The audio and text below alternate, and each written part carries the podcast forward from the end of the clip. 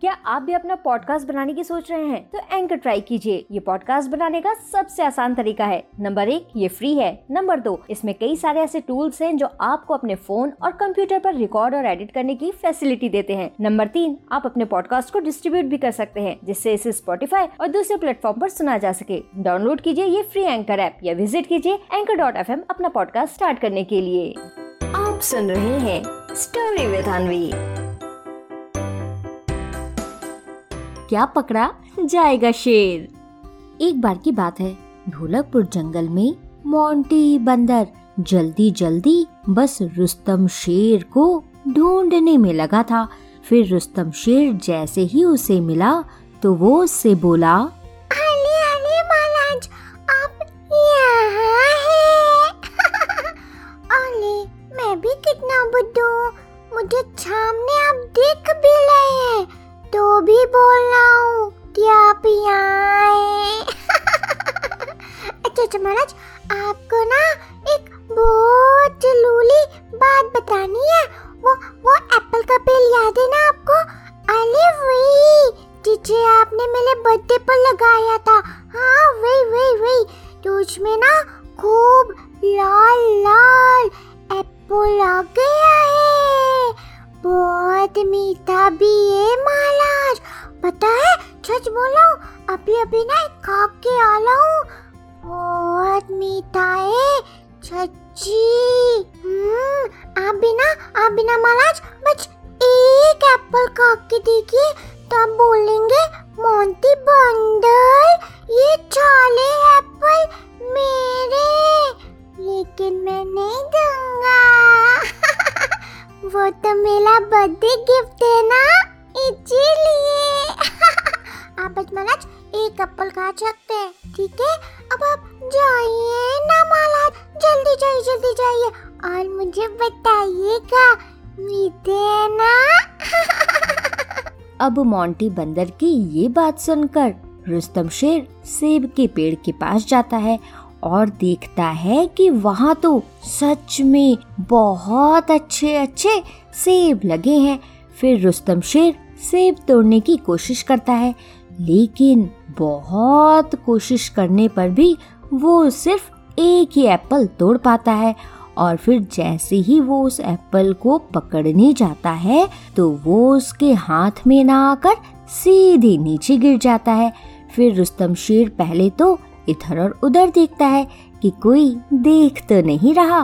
फिर धीरे से एप्पल को ज़मीन से उठाता है और उसे खाते हुए बोलता है, अरे भैया, खाते हुए अच्छा तो नहीं लग रहा। काहे कि हमें फल बिना धुले खाना नहीं चाहिए भैया। ऊपर से ये छोटे से एप्पल महाराज नीचे भी गिर गए थे।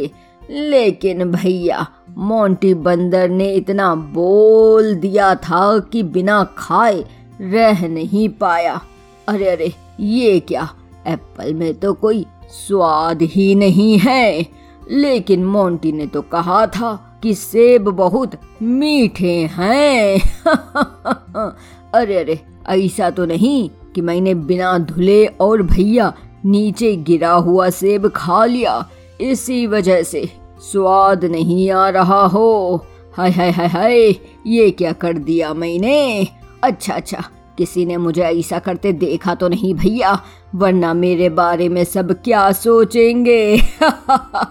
कि एक राजा बिना साफ़ किए फल खाता है। नहीं नहीं भैया, ऐसा नहीं होना चाहिए। ऐसा करता हूँ कि जल्दी यहाँ से जाता हूँ। और फिर ऐसा बोल कर रुस्तम शेर वहाँ से जाने लगता है, लेकिन तभी पेड़ के पीछे से आती हुई उसे चंपा लोमड़ी दिखती है। अब चंपा लोमड़ी को देखते ही उसे खूब पसीना आने लगता है। फिर वो खुद को बचाते हुए धीरे धीरे वहाँ से अपने घर की तरफ़ चला जाता है। इसके बाद अगला दिन होता है। रुस्तम शेर सभा बुलाता है। सभा में सभी जानवरों को कुछ ना कुछ करके दिखाना होता है। सबसे पहले मोंटी बंदर आता है और सभी को अपना डांस दिखाता है। इसके बाद ब्लैकी कौआ उड़ते हुए बॉल पकड़कर दिखाता है और फिर इस तरह से एक एक कर सभी कुछ ना कुछ करके दिखाते हैं। अब बारी आती है चंपा लोमड़ी की। फिर चंपा लोमड़ी उठती है और बोलती है, हाय हाय महाराज की जय हो। महाराज, वैसे तो गाना कोको कोयल गाती है, लेकिन आज मैंने सोचा कि क्यों ना मैं भी कुछ आप सभी को गा कर सुनाऊं। तो मैं गाना गा रही हूँ। अरे अरे महाराज, डरिए मत डरिए मत। अच्छा ही गाऊँगी। तो अब मैं गाना शुरू करती हूँ। राजा कल वाली बात बता दूँगी। चुप रहने के बदले अंगूठी लूँगी। अब चंपा लोमड़ी जैसे ही गाती है तो उसका गाना सुनकर रुस्तम शेर फिर से डरने लगता है और डरते हुए अपने मन में बोलता है, अरे भैया, ये देखो, जिसका डर था वही हुआ। अब तो भैया चंपा लोमड़ी सबको बता देगी कि हमने बिना साफ़ किए हुए सेब खा लिया था। हाय हाय हाय हाय, एक दो जानवर होते तो समझ आता। यहाँ तो भैया पूरी की पूरी सभा लगी है। चंदू चूहे से लेकर गज्जू हाथी तक भैया सब यहाँ पर हैं। क्या सोचेंगे ये सब मेरे बारे में?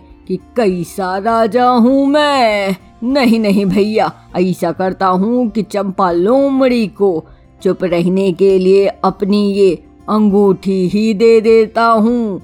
शायद फिर ये चुप हो जाए। और फिर ऐसा बोल कर रुस्तम शेर चंपा लोमड़ी को अपनी अंगूठी दे देता है और इधर अंगूठी मिलने पर चंपा लोमड़ी इतना खुश हो जाती है कि उसे लगता है कि रुस्तम शेर को गाना बहुत पसंद आया है और फिर यही सोचते हुए चंपा लोमड़ी फिर से गाते हुए बोलती है राजा कल वाली बात बता दूँगी। चुप रहने के बदले हार लूँगी। और रुस्तम शेर फिर से उसे हार दे देता है। अब दोबारा मिलने पर चंपा लोमड़ी और ज़्यादा खुश हो जाती है और फिर से गाते हुए बोलती है, राजा, कल वाली बात बता दूँगी। चुप रहने के बदले मुकुट लूँगी। अब चंपा लोमड़ी जैसे ही रुस्तम शेर से उसका मुकुट मांगती है तो इस बार रुस्तम शेर को गुस्सा आ जाता है और गुस्से में उससे बोलता है, अरे भैया चंपा लोमड़ी बस करो बस करो। ठीक है, तुम्हें बताना है ना तो बता दो। यही बताओगी ना कि कल हमने बिना साफ़ किए सेब खा लिया था। ठीक है भैया, गलती हो गई। लेकिन उसके बदले अपनी अंगूठी और मेरा प्यारा हार भी तो दे दिया था। लेकिन नहीं, अब तुम्हें राजा बनना है। तभी मेरा मुकुट मांग रही हो तुम। अब रुस्तम शेर की ये बात सुनते ही पहले तो सारे जानवर उसे बड़े ध्यान से देखने लगते हैं और फिर एक साथ ज़ोर ज़ोर से हंसने भी लगते हैं। तभी हँसते हुए मोंटी बंदर उठता है और बोलता है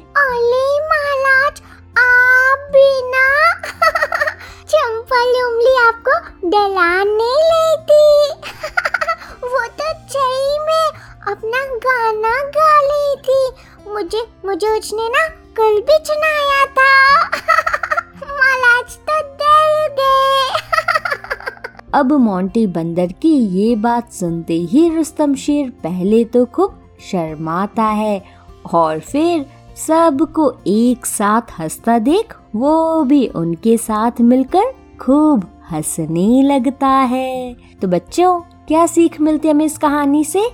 इस कहानी से हमें ये सीख मिलती है कि बच्चों, पहले तो हमें कोई गलती करनी ही नहीं चाहिए और अगर कोई गलती हो भी जाए तो डर के कारण उसे छुपाना नहीं चाहिए, बल्कि बच्चों तुरंत अपनी गलती मानकर सॉरी बोल देना चाहिए।